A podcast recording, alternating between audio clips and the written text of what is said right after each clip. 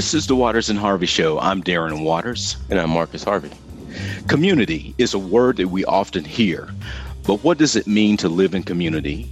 And what role do relationships play in our sense of community? Marcus and I have explored these questions in previous shows.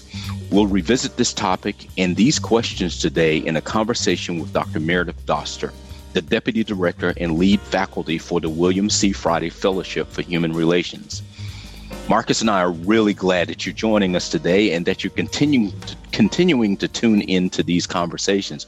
Marcus, I continue to hear really, really good feedback about uh, people's reaction to the show, especially in its new format, its new time.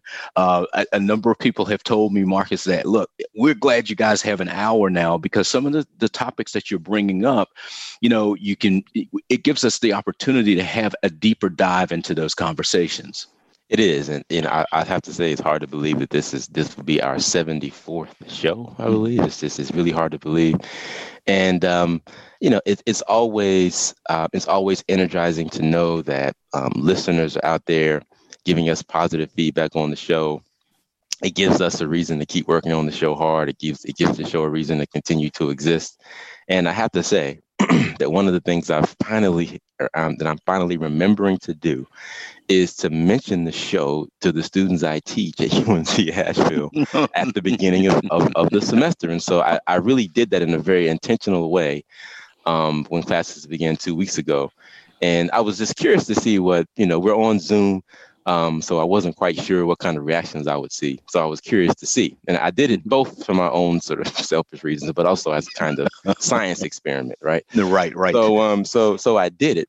And I was I was and I must say, um my my ego was was was well fed because I was really I was really pleased and just absolutely delighted to see students actually writing down um, the information and actually asking for the name of the show to be mm-hmm. repeated. Right. So that tells me that there's that there's enthusiasm around the show um, among college college age students as well. So right. I'm excited about that, brother. Yeah, apparently you you must be responsible for all of the new uh, likes that we're getting on Facebook. Oh, that's right. yeah, right. oh, okay. And, yeah. speak, and, and, speaking of the classes, up, right? That's right. That's right. Well, hey, it's it's all good. So um, you know, I take every opportunity that I can to kind of promote. I um, I'll just mention to you, and I don't think that I mentioned this to you and to our listeners. I had a lengthy conversation last week with a producer for uh, ABC News Dateline. And they were interested in talking about some of the issues that are going on here, especially around these these conversations about reparations here in Asheville and Buncombe County. And so they were trying to get a little bit of historical understanding of the city and the region and so, you know, since I've studied that, you know, my name came up in a conversation and they reached out and I had a really good conversation with them. And so I told them, I told them right away, I said, look, you can go do your own research here. I'll send, I sent them about four links to the Waters and Harvey show. so, wow, so wow, we have a producer in, in New York who's listening to the show, digging deep into some of the conversations that we've had, especially Marcus, those conversations with Alfred Whitesides, who is now mm-hmm. on the Buncombe County Commission.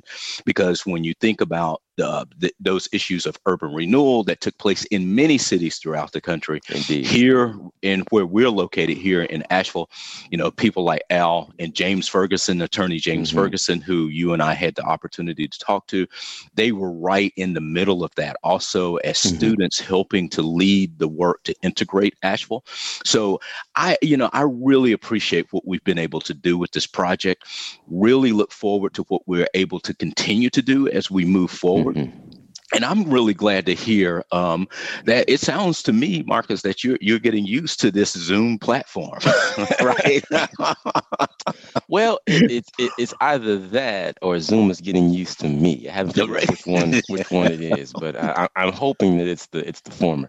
But no, it's I'm I yeah, and I did not know about the ABC News conversation. I'm excited to hear about that, and you know what, what that just makes me what that reminds me of is that you know the show is it, it is doing the work of being of service It right. is of service right. to the community um, uh, both student and non-student um, and also to communities, institutions, and now even news mm-hmm. outlets um, right. beyond the boundaries of, um, of, of North Carolina. So uh, this is great news, and you know right. this is. I'm also finding this this tends to be your mo to surprise me with things um, when we go on, air. Right, remember on the air. Um, right, good job, good job. right, got me, me Well, you know, and you know, I have to take the moment in the early stages of the show here to ask you. You know, we we talk often on the phone as we as we as we have mentioned to our to our listeners, and Marcus and I, you know, we we rib each other because one of the two of us will call the other and say, "Look, I'm not going to hold you on the phone long." Then we look up an hour and 45 minutes to two hours later, and the conversation is still going and, and getting quite deep. But I know uh, we were talking about, you know. Uh, the whole issue of COVID and what we're going through mm-hmm. with that and how it has impacted schools around the country, universities around the country. And I know that you um, you and I were talking, and you were going to be teaching most of your classes this semester online. Mm-hmm. Can, can, can, you tell us a little bit, Marcus, about how that's going? Yeah, well, um, you know, we, we, were talking a little bit about this prior to the show, as you as you remember. Uh, mm-hmm. initially, I was resistant because I'm, I'm, I'm a traditionalist. Mm-hmm when it comes to no no no uh, no yeah, Marcus, yeah, no. yeah, yeah, yeah, yeah, yeah, hard line traditionalists when it comes to um, uh, teaching, you know, when it comes to the work of, of, of being a professor. And so I was uh, earlier on in the, I say the onset, I'd say the onset of the pandemic. Um, while while I was on sabbatical, my plan was to to still try to teach in person, even if that meant you know modified classrooms, me having to wear headgear, facial gear, what have you. Uh, but as as time wore on and as the pandemic worsened, um, conversations with uh, my younger sister, for example, and others convinced me that, yeah, you probably should reconsider that. And so I ended up um, making the decision uh, for the first time in my career to actually teach uh, my courses um, online only. Mm-hmm. Um, and, you know, I really was had some reservations about that. I wasn't quite sure if that modality would be effective or, mm-hmm. or, or, as effective as it had been, at least for me, in a traditional brick and mortar classroom setting. Um, but now, you know, that we are, what am, so we're two weeks and one day in to the fall of 2020 semester. Mm-hmm. I have to say, um, the the conversations with students have been just as lively mm-hmm. as they've been or as they, as they as they have been in sem- in semesters prior uh, pre-pandemic. So you know and and so that has been a pleasant surprise. Now there have been a few technical challenges that i'm um, working through that relate to zoom specifically. But i have to say from from a from a teaching or pedagogical perspective um, teaching online has not has not been the gargantuan obstacle that I, at least yet, imagined that I imagined it would be. So, I'm again, I'm, I'm pleasantly surprised to, to, to, to, be discovering this.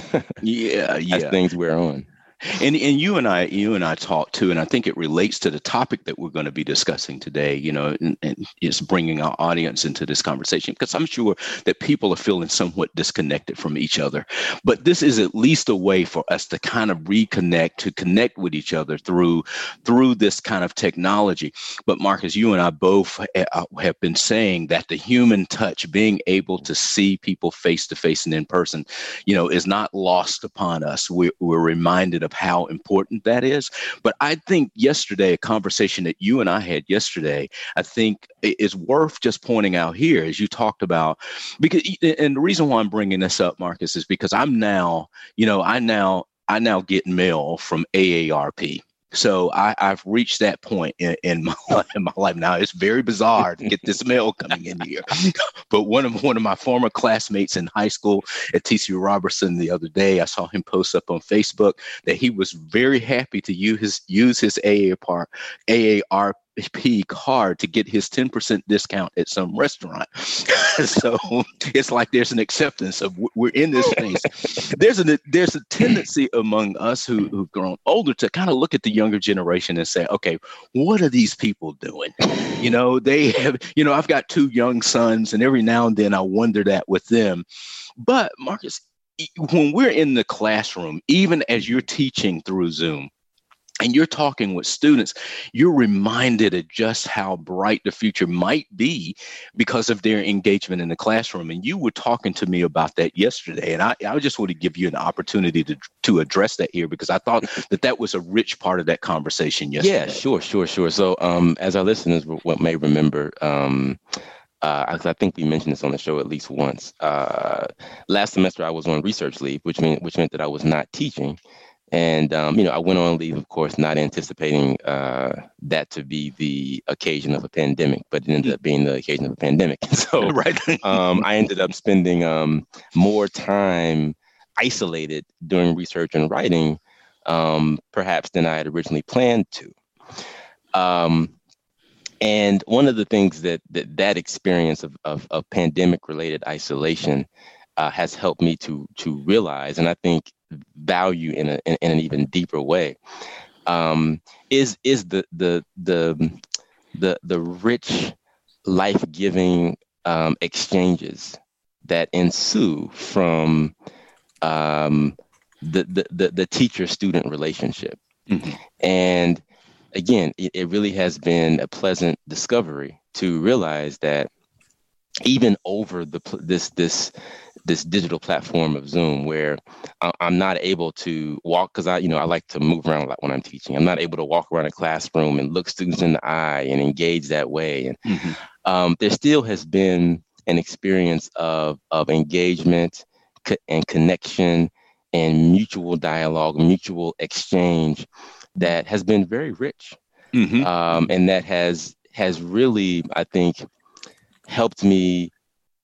It, it has really deepened my my connection to students mm-hmm. um, in a way that, again, that I just did not did not expect and I think this is important even for students to hear because you know sometimes I think it's I think students get the impression that oh you know professors you know know everything mm-hmm. you know they, they, you know they don't really get get much from from from teaching us you know they just kind of you know are are, are tolerating us or whatever which you know is not really the case uh, right. uh, but but no I, I think it's important for students to hear this because what they bring to the classroom what they bring to the learning moment uh, is also uh, is also enriching for us as professors. You know, our we we also learn from their experience. We learn from how they um, make sense of information. We we learn from their process of learning what it means to learn. right, right. Right. So, right.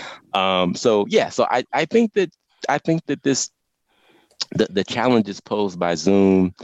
Um, the ability to connect with students despite Zoom, despite the pandemic, despite the isolation, um, that that experience is really teaching me a lot mm-hmm. about about the importance of human relationship, the importance of human connection, right, and and about what's possible. I would say in in the in the digital era. era. Right, right. Yeah, yeah I, I, thought it was worth us taking a moment to sure. just to hear that from you because I think that that's important. And it's a component of I think of what we're talking about. So mm-hmm. we're so glad to have our listeners join us today. And for those of you who may be just joining us, this is the Waters and Harvey Show at Blue Ridge Public Radio, and Marcus and I are talking talking about community. We've been talking about this for a while, and we, we kind of want to move forward in the conversation a little bit deeper. We're going to be talking in a few minutes with Dr. Meredith Doster, who is a really good friend and someone who is doing tremendous work in this area as well. I, I would actually say helping us to build what I like to say, Marcus, building those bridges of mutual understanding mm-hmm. rather than building walls, taking mm-hmm. rather than building walls that divide us. And I think that this this time period that we're going through, people be seem to be starved for re-engaging and reconsidering what it means to be in a community and how we get there. But you know, Marcus, in the last show, you and I talked a lot about John Lewis, and I think John Lewis stands as, as a as a perfect example mm-hmm. of someone who who really throughout his life was working to broaden our sense, to broaden what community was. Mm-hmm. And so I really enjoyed the time that we spent talking about John Lewis, and you and I both said you know, John Lewis, who just passed away, you know, in the forefront of the fight for civil rights in this country for many, many decades. And you and I both said we could have spent the entire hour just talking about John Lewis and, and his life and his contribution. And one of the things that we we said is that his work was to build a more inclusive community. This is a mm-hmm. conversation that we are, are currently having in our country. Mm-hmm. So I think, again, there his life is a perfect uh, example or ref- reflection of the things that we're discussing right now. He also was a believer, and this was, I know, a, a term that Martin Luther King himself used this idea of a beloved community, and um, and helping to find and helping to find that sense of of of, com- of community where we are able to embrace each other rather than push each other away. But Marcus, I I am I marvel. I have been involved in these conversations for a while as well been working with the Institute for Emerging Issues, which is housed at, U- at, at North Carolina State University. And they were doing a series of conversations for three years about reconnect to community because people just had this real sense that uh, this, this connection to community has been lost. And I probably mentioned this on, on an earlier show as well. And our listeners will probably recall my work and engagement with the Z. Smith Reynolds Foundation, which is now being led by um, Maurice Green, uh, Mo Green. Many people across the state of North Carolina know Mo. Mo, wonderful, uh, just a wonderful person who has done a lot of work here, especially in the school systems in North Carolina. I think first in Charlotte and then in Greensboro. But he's now leading the Z. Smith Reynolds Foundation. And when he took over as executive director, you know, Marcus, you you and I talked about this that they did kind of a listening session across the state mm-hmm. because they wanted to think about how the foundation was spending its money, where was it investing its money, could they do better? And Mo said from those conversations that there were three things that came out of the conversations that they had across the state of North Carolina, and I, I recall these because I um, I ended up giving a talk not too long ago, and I told Mo that I stole from his uh, from his letter about mm-hmm. the themes that they saw emerging across the state, and one was that North Carolinians uh, are divided, or at least they feel divided and disconnected, but their desire is for the opposite. He also mm-hmm. said that one of the themes that emerged in their their discussions across the state was that North Carolina's that North Carolinians felt that we do not discuss race or structural racism mm-hmm. openly. Mm-hmm. Now, this is two two years ago when he mm-hmm. two three years ago when they were having these conversations. So that was the second theme, and the third theme was that people knew that the that the demographic the demographic makeup of North Carolina has changed and that building that bridges not walls were were required between us. So how do we get there? And this is something that we've been discussing for a while. Absolutely. And you know, thinking about our conversation last time about um, or around John Lewis, John Lewis's life, um, his legacy, thinking about the work that you did with the Z. Smith Reynolds Foundation, mm-hmm. and those three points what really comes to mind for me is that community community is a verb. Community is a verb. Even though much of the time um, it's used as in, in its noun form right? We're mm-hmm, building mm-hmm. a thing that we mm-hmm. call community. But but community it seems to me really is a form of labor Mm. It, it, Absolutely, really, it, it really is work, and and I think that John Lewis, John Lewis's life, his practical life as as a freedom activist, um, embodied this this idea, you know, community as practice, mm-hmm. community as work, and to take it a step further. And this is a, this I think is, is is an important point to make as we think about community and John Lewis's legacy. Uh, John Lewis, you know, building community, it sounds wonderful. Mm-hmm. It, you know, it, it, sounds like a like, like a beautiful, almost utopic endeavor. Mm-hmm. Um, but what what I think John life, John Lewis's life forces us to confront is that if we're serious about building community, then we have to be willing to suffer. Right, right. In order to build community. Lewis was willing to suffer. Mm. He was willing to have his skull cracked open, mm. right? In the in, in the name of, for the sake of, for the project of forging right. um, a more equitable, more democratic American community. Um, and so I think we really are at a point in this country's history where uh, people are ready to mm-hmm. to to to think about and discuss community on that level in a different right? way where in, in, a different way where right. uh where where we we have to make practical commitments and to reference James, James Baldwin, James Baldwin here, knowing that those pra- those practical commitments will bring with them certain risks, right, certain right. dangers. Because right. again, to quote Baldwin again, to commit is to subject yourself to, to commit to act is right. to subject yourself to some form of danger, some form it of is. risk. It and is. so, in order to build community in this way, we have to be willing to do that. Right. We do. And Marcus, right. you know, I, I couldn't, you know, y- your words should be emphasized for us all about the mm. work of building community, the work that it takes to build and to have a vibrant and active democracy. We talk a lot about democracy mm. as well.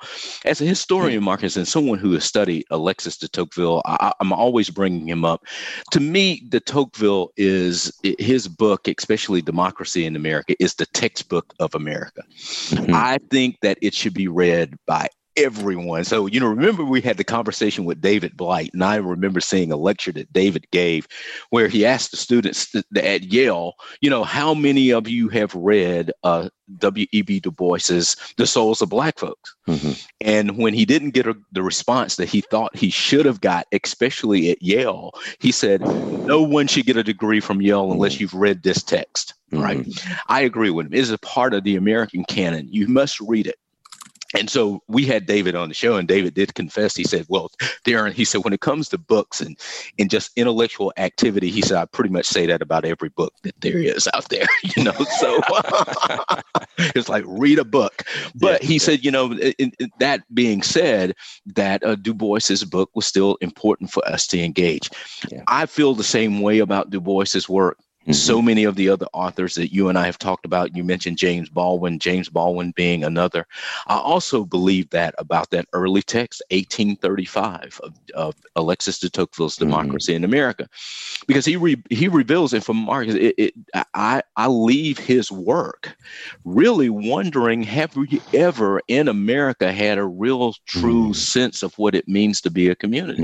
Mm-hmm. Um, he, he, he tends to suggest that we are we are very willing to kind of pass the responsibility of what it mm-hmm. means to live in community, to do that hard work off to some government entity as soon as mm-hmm. that government entity kind of enters into the conversation. So we pass it off and we go on about our business of money making, right. buying things, which, you know, I, you know, Marcus, you and I both as educators, and we'll hear this from Meredith as well when she when she joins this conversation. You know, we believe that there's more to life than just mm. getting, just buying and getting things and just making money. There's more to making a life, mm-hmm. and so I think that engaging what Alexis de Tocqueville says in, Democracy in Democracy in America is very important, and it really, in my in my in my opinion, buttresses the points that you just made about the hard work of actually building community. Yes. So look, so we we want to shift. I think we want to shift here and bring uh, Dr. Meredith Doster into this conversation about, you know, what does it mean to be in community? Mm-hmm. And really, Marcus, it, I, we, you know, even though I'm the one who's raising the question here, this really is, this is your question about mm. relationship. Mm-hmm. And what role does relationship play in building community? And in the last conversation, and I want to come back to it in a few minutes, but you you um, spent a great deal of time talking about story story mm-hmm. as well. And Meredith uh, Doster, who is joining us today, is someone who I know knows the power of a story. I have to say this about Meredith. Meredith is a really good friend of both Marcus and I, and Meredith, Meredith and Marcus have a connection that they'll probably talk about here in just a few minutes.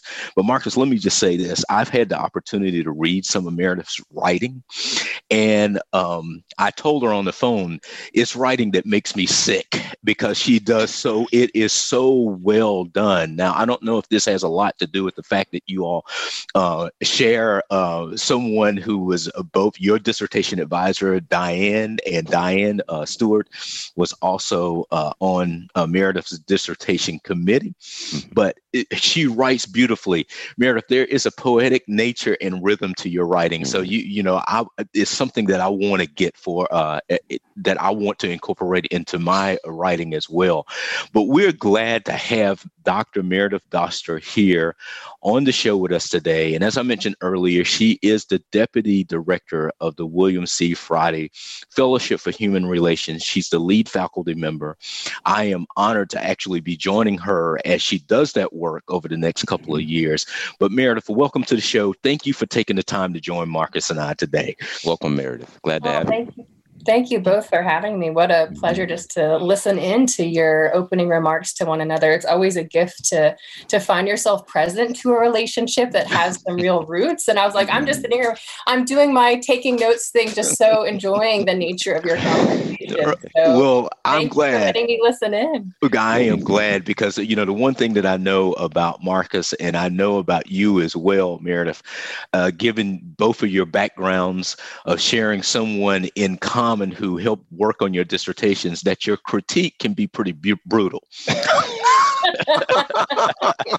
wow. Well, I, I, I, think I, I, I think Meredith is far a far uh, more strident critic than I am, but no.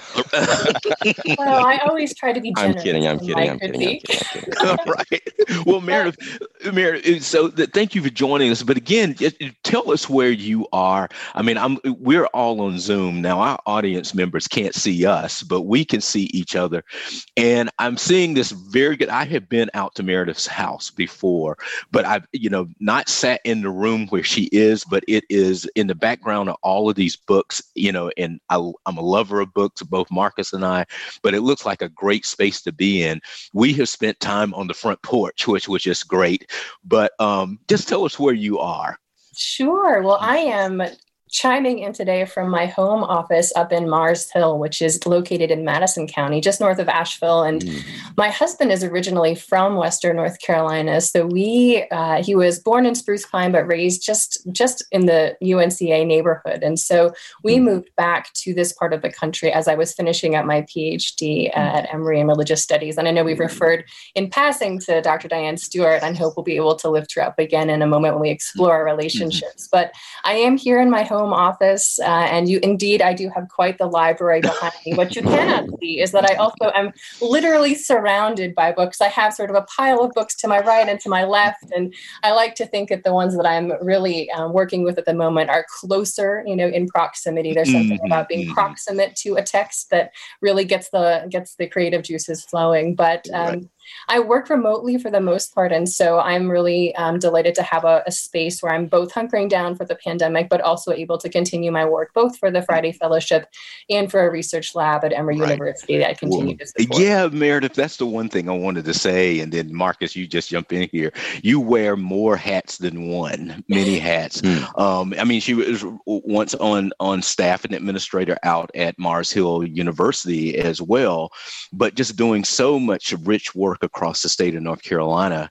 And um, and at one time, I have to I have to just mention this. You and I ran into each other at a rest stop area as we. I think you were coming in one direction from across the state, and I was on my way in the in the opposite direction. But you know, it, it's just great to have a, a such a wonderful friend who's involved in this work across the state. Thank you. Actually, every time I pass that, it, I believe it's the uh, that is the rest area just past Old Fort on the other side of Old Fort Mountain. yes. Every time I pull in, I always think of that moment. I was like, well, here's where Darin and I once met up. That's you know, right. We're going, and I believe you know because it pertains to our conversation today. I believe I was with a couple of Friday Fellows when we okay. met Darin okay. at the oh. rest stop. We were on our way to one of our seminar convenings. Oh, wow! And wow. I think we chatted at length in the car we about did. who you are and why we know one another and why we were excited to be seeing one another in a parking You're right. All right. Well, Marcus. Awesome, awesome. well, well, Meredith, you know, Darin just mentioned a moment ago that you that, that the three of us share a relationship now that has been rich and, and productive on a number of levels. But before, um, I even really, I think, became acquainted with Darin, or around the time that I became acquainted with Darin, I also became acquainted with you. Uh, you and I both having gone through Emory's doctoral program in religion. Uh, Dr. Dianne Stewart was my advisor. She was on your, on your dissertation committee. Uh, but could you tell our listeners a little bit about how our, how our relationship um, sort of emerged and developed? Uh, Meredith has really become uh, um, really a, um, in many ways,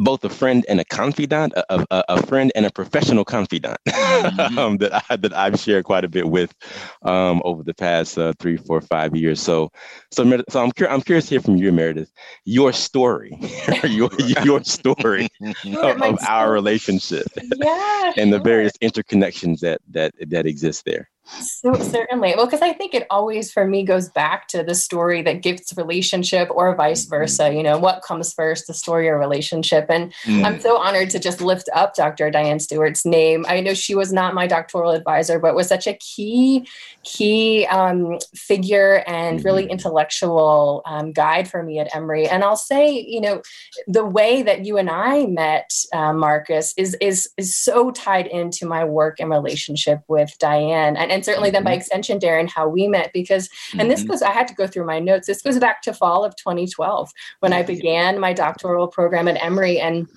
and um, I, you know, I was in American religious cultures, and and ended up taking Dianne's uh, um, course called African Religions in the Americas Knowledge, Place, and Performance. And mm-hmm. that seminar experience um, has really been at the foundation of so much of my own intellectual development and mm-hmm. so many different relationships. There are partnerships across my professional life right now that really all stem from that seminar table.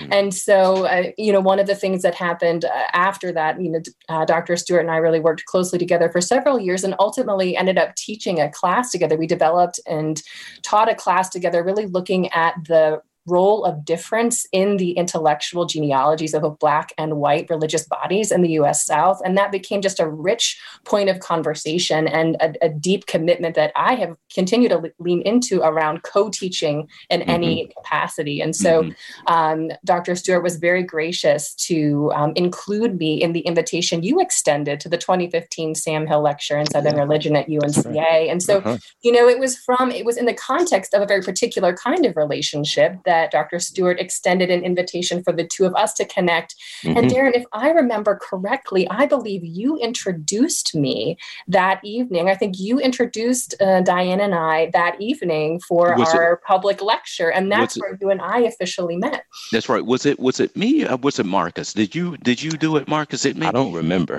yeah. Okay. Yeah, but I think Dianne, one way or the other, you you yeah. you are right. And then yeah, we yeah, did the radio show together um, mm-hmm. when we were doing our right. show right. at another at another location and it mm-hmm. was just a beautiful conversation that we had and the relationship has just grown since since that time and mm-hmm. i can't help but think about you know and you you connected this so well meredith and what you had to say because it connects with with that in what i call just was a brilliant soliloquy by marcus in the last conversation that we had about story as the entryway into relationship mm-hmm. and i'm sitting here thinking about my own experiences with my professor especially at the graduate school level. Now, mm-hmm. the, the interesting thing about UNC Asheville, and mo- both Marcus and I being there as professors, is because of its commitment to the humanities and undergraduate research on some level, it almost is like a graduate school uh, experience in the sense that mm. you're working so closely with students. Yeah. You, small yeah. classroom sizes. You know, I happened to see one of my students just yesterday, uh, who I haven't. Uh, you know, I had her in class. Uh, Olivia was her name. I had her in in class maybe five years ago. But you don't forget these mm-hmm. students. Mm-hmm. And she just happened to be in town. I was in a restaurant, and I saw her, and we just had this kind of wonderful moment of reconnecting. These are really relationships relationships that mm-hmm. last, you know, throughout the re- remainder of your life as you build mm-hmm. them. And I'm in, in Meredith. So I, I greatly appreciate what you just said about working with Dianne and your time at Emory and how I, and how our relationships have developed because you know what's central to that is that professor student relationship that marcus talked so much about just a few minutes ago. So it, it's, it's it's wonderful to think about that. If we could transition here just for a few minutes because we've talked a lot already about your work with the William C. Friday uh, Fellowship for Human Relations. We've t- and we were mentioning the name of William C. Friday. Now, I have to say that as a North Carolinian, a native North Carolinian, I have always been an admirer of William Friday. Um, and many people are going to know who you how you know i don't know and, and, not to insult anybody but i would say okay you're not a good north carolinian if you don't know who bill friday is. I will say all the time you're not a good southerner if you've never read robert penn warren. And i do mean that you know so he's one of those southern writers that you have to, that you must read. But bill friday for us as north carolinians he just stands out as just a real gem of what the state represented during his lifetime when we think about the University of North Carolina system, he was the first system president because he brought the hmm. system together as it is. And I know that he was, um, I think he was one of the speakers, or he was he was serving as president of the system at the time when uh, President John F. Kennedy spoke uh, over 50 years ago at UNC Chapel Hill. Um, and I remember seeing those pictures. But Meredith, he ended his career with that wonderful show that he did on UNC TV called North Carolina P- People. Mm-hmm. And one of the things that I remember so much about that show was that it was about storytelling and telling people stories. He and my mentor were just very close friends. Dr. John Hope Franklin and William Friday. William C. Friday had such a close relationship. But, you know, Meredith, can you just tell us a little bit about William Friday and then also about the fellowship itself? How did this fellowship start? How long has it been in existence? And, and mm. what is the purpose of the fellowship? Sure. No, I'll be glad to pivot us in this direction. And it's interesting. I, I so appreciate your naming that. Well, you know, you're not really North Carolinian if you, you don't know who Bill Friday is. And so, I, by that definition, I will say I'm learning to be a North Carolinian because I am. Mm. While I have deep family ties to the state, this is not necessary. I have not lived here for very long, and so Bill Friday was a new name for me when I applied to the fellowship several years ago, and I I was uh, a member of the most recent cohort to move through the fellowship program. So I am learning, um, and and alongside anyone on, who is listening, who Bill Friday might be and why he might matter to the state. And so certainly, Darin, you've already lifted up that Bill Friday was the first president of the UNC system, and really was he served the UNC system for such a long tenure for 30 years. And he so did. that's a long, that's a long time to really um, be overseeing a huge system and the educational system for which North Carolina um, is, is known really both nationally and internationally. A couple of other pieces that I can lift up, you know, he is, uh, he was from Dallas, North Carolina. He also later in life was um, a founding co chairman of the Knight Commission mm-hmm. on intercollegiate athletics. He later served as the executive director of the William Kenan Jr. Charitable Trust. And then, as you've also named, was the program host and interviewer of the UNC TV program. And certainly in the Friday Fellowship community, we also like to, to say that he was the namesake of the William C. Friday right. Fellowship community.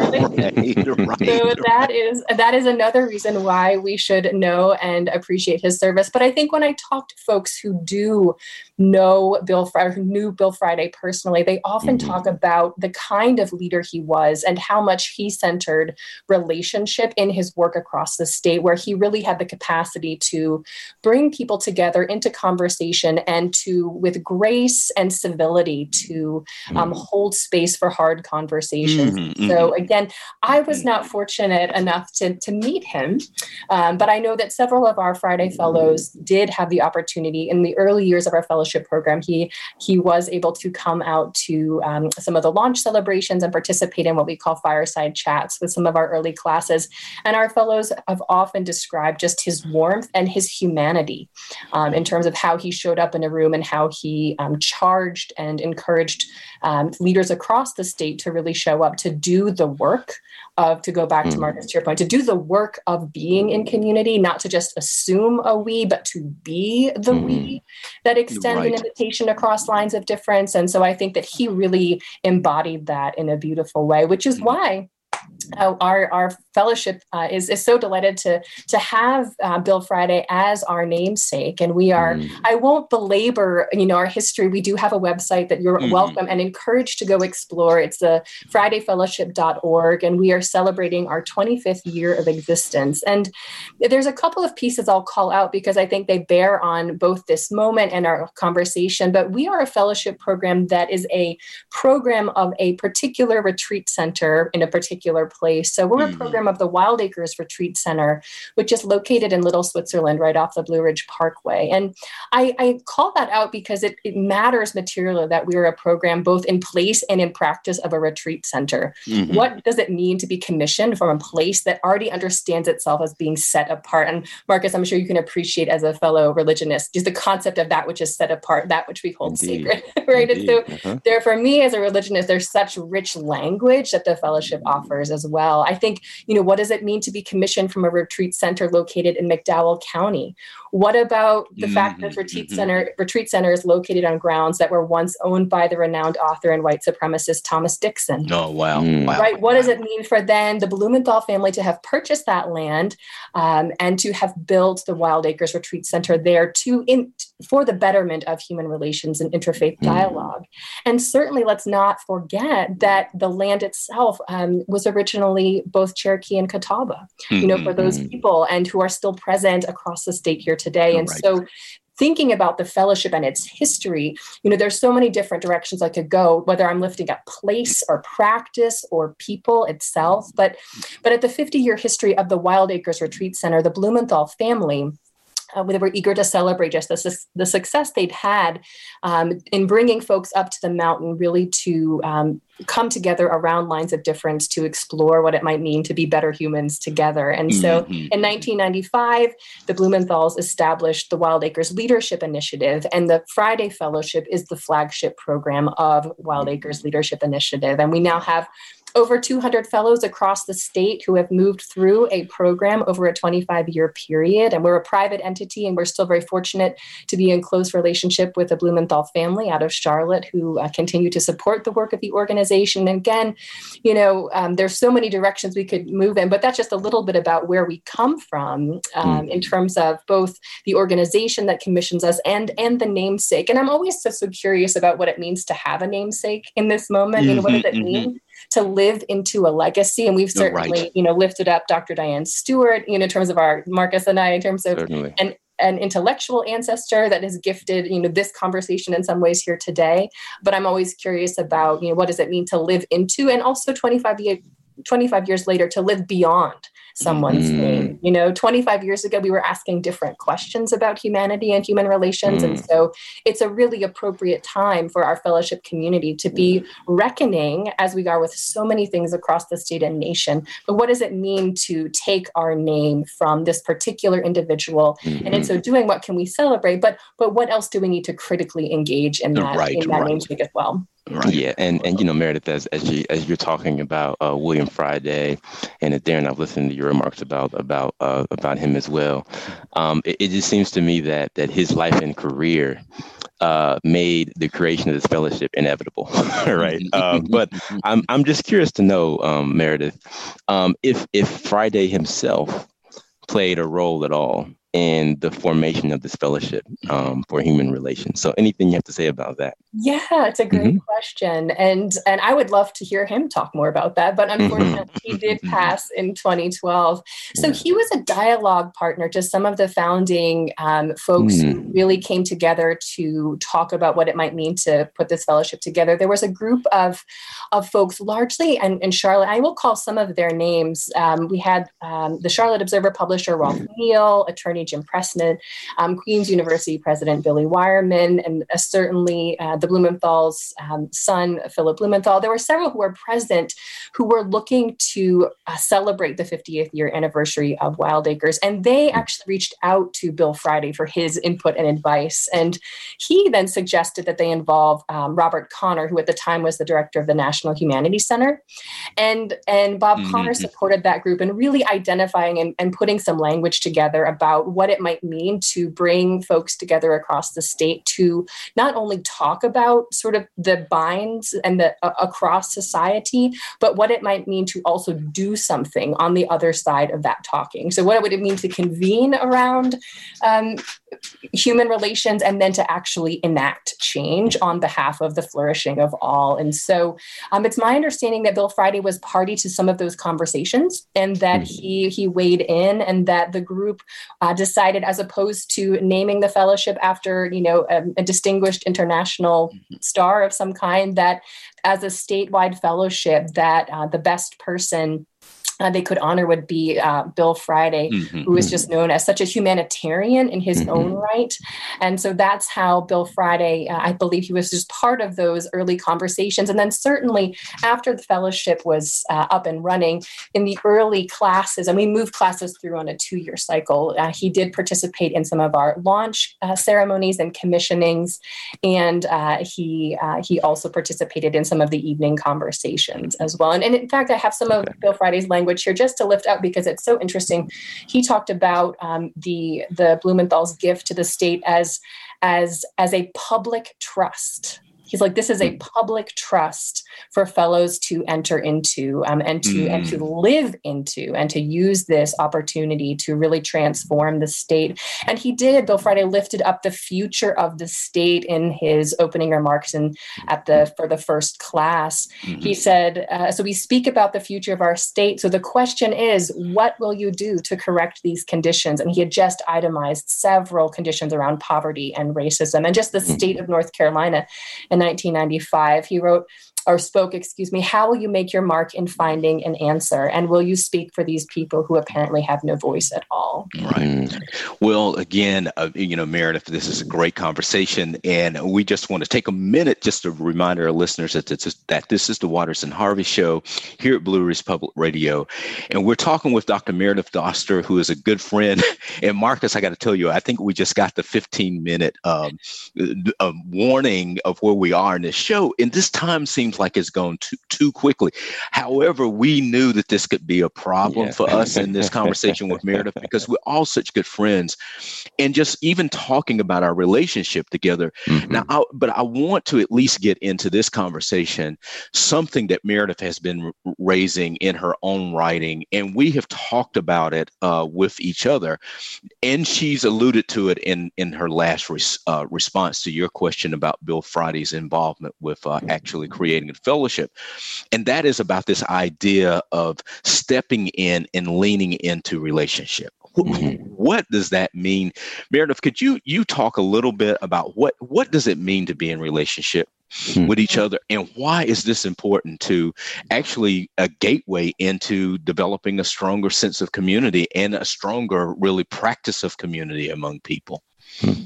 Yeah, that's a great question. You know, I was just as you all were starting out and you were talking about you know the word community and the the question of what does it mean to be in community or to create community? What is the work and the labor mm-hmm. of being in community? And I'm I I feel similarly about the concept of relationship that it is both a both a, a, a verb and a noun that to be in relationship takes um, commitment and and effort. And one of the thing, one of the reasons that we talk about relationships so much in the context of the fellowship is that it really is part of our our definition of leadership. What does it take to be an engaged and effective leader across the state?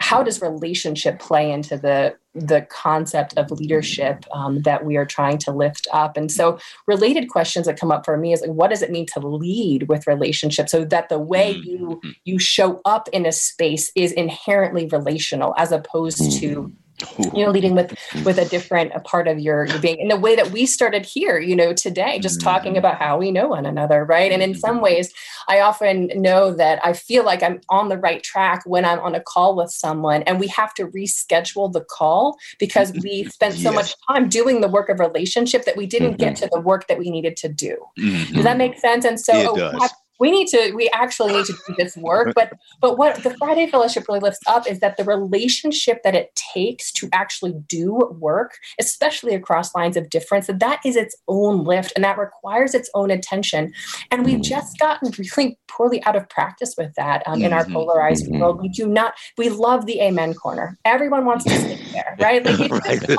right. like you know i just want to be blessed all day long but really the work, the charge of the fellowship is not to stay there, um, but mm-hmm. instead to really reach across. One of the one of the thinkers we'd like to lift up, and I'm just powerfully aware that we have not lifted up. Um, we've lifted up some some men in terms of the history of the fellowship, but at the in the circle itself, we often lift up the voice and story of Ella Baker Okay. You know, and her her call for for us all to go back to the people, the neighbors that aren't speaking to us, right? What does it what does it take? Mm-hmm. And that is not a simple invitation because you first have to notice that your neighbors aren't speaking to you, mm-hmm. right? Right. Like, right. So there's a multi relationship building is a multi pronged process, and one of the gifts of the Friday Fellowship is our two year container. And so, unlike some of our peer fellowship programs across the state, we have a two year time frame that is really intended to nurture the pace of relationship. It just takes time. I'm remembering mm-hmm. earlier in our mm-hmm. conversation, mm-hmm. I reached back to 2012 to figure out how I,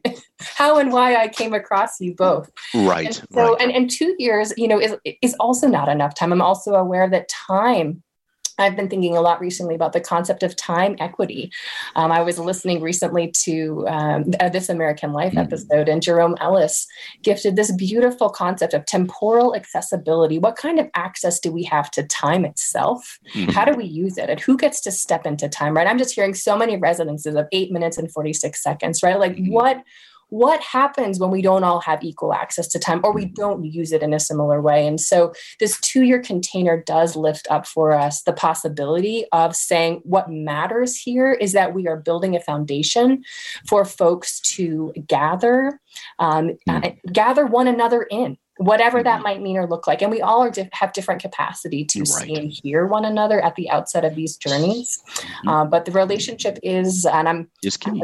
Yeah, it's sort of it's key, it's key. where we begin and where we end. It is the work of the fellowship. Right, right. Yeah, and, and I'm you know I'm I'm really reminded of uh, one of the what I consider to be, and I think James Baldwin would agree with this as well. But one of the principal challenges to community building in North America and in the U.S., given its its social history. Um, and, and its political history, and that challenge I think has to do with personhood, mm. right, Meredith? So you just talked right. about, um, you know, um, recognizing, noticing that that non-speaking persons are there and inviting them to speak or, or mm-hmm. soliciting um, what they know. Um, and I think that, that one of the things that has unfortunately defined um, the American experience, especially for the Black community, um, is a kind of um, unremitting con- confrontation, wrestling with um, the the the theory, the conception of personhood under which the United States operates. Mm-hmm. Right. So so some individuals are are persons, are knowing persons. Other individuals are non-persons. Mm-hmm. They're non-persons, and I think that we're at a moment where uh, we can uh, uh, talk honestly about that. We we uh, confront that while also exploring other theories of personhood mm-hmm. that exist beyond the American ambit, beyond the Western ambit. So I was just the other day in class talking about an African theory of personhood that comes out of the Southern the Southern Ghanaian um, context, uh, where where we find a theory of personhood that says, look, what it means to be a person is to be born with with certain innate capacity, certain innate moral, rationalistic capacity, um, and that that innate capacity um, cannot be taken away from the individual. Mm-hmm. So the corollary is that from this African perspective, one cannot fail at being a person. Right. right. You you you you must always recognize the individual's personhood. Now we can fail to achieve certain goals. We we can you know we can mm-hmm. we can fail to live up to certain community standards, right? Uh, but our personhood is never in question right. Right? And so and so as as a, as an individual whose personhood is intact right we're forced to recognize that okay this is this is a knowing body. This is a knowing individual. Yeah. And you know it is incumbent upon us also as knowing bodies to engage what it is that they know mm-hmm. about their own lives, about the about society, about the world. Um, and so, yeah, I, I, just to, just just to add that, I really do think that mm-hmm. that you know the, the, the time is is really ripe for an exploration of of of more um, more productive theories of personhood that may lie again beyond the borders of the United States. Right. Yeah.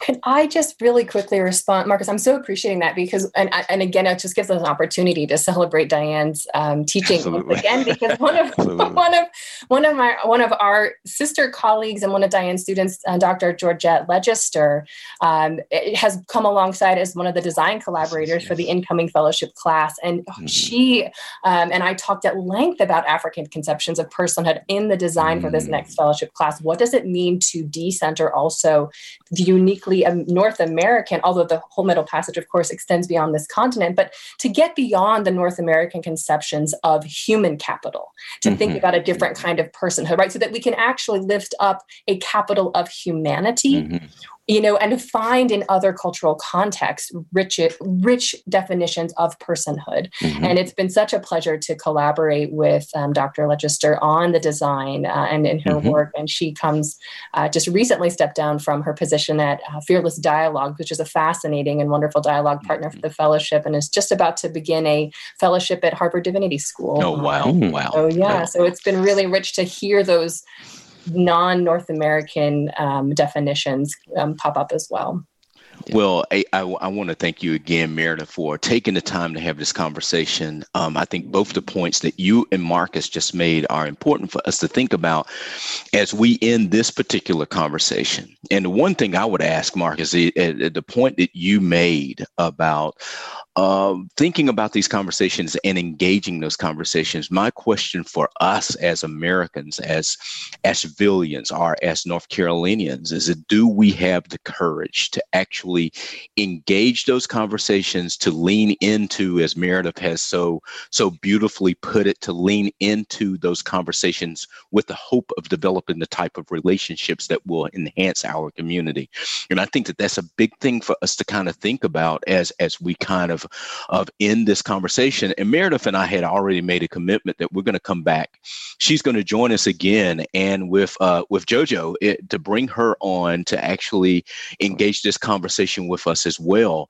But I think that Meredith, you have said to me on a number of uh, of occasions, and I have really really appreciated that in many ways the relationship that you me and marcus have developed with each other which are cross racial divide you know racial difference that are really a model of what is possible um, for mm-hmm. us as people to develop if we're willing to take the time. You and Meredith, you've talked so much about the importance, and Marcus, you've done it as well, the importance of listening, um, to listen to each other's story. And it is such an important component of that. But thank you again for taking the time to join us on this episode of the Waters and Harvey Show.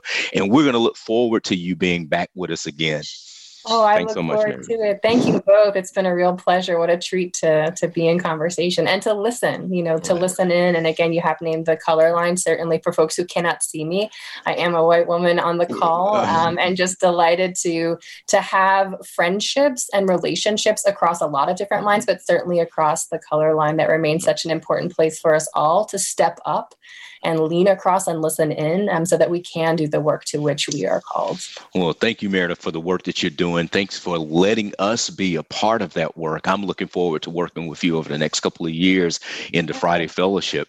So, Marcus, any closing thought here as we get ready to end this episode? Just to keep in mind that community is a verb. Right, and right. we must be willing to suffer in order to realize it. Mm-hmm. So, this has been a lot of fun. So, Marcus and I want to take the time to remind our listeners, you all in the audience, Thank you for joining us again.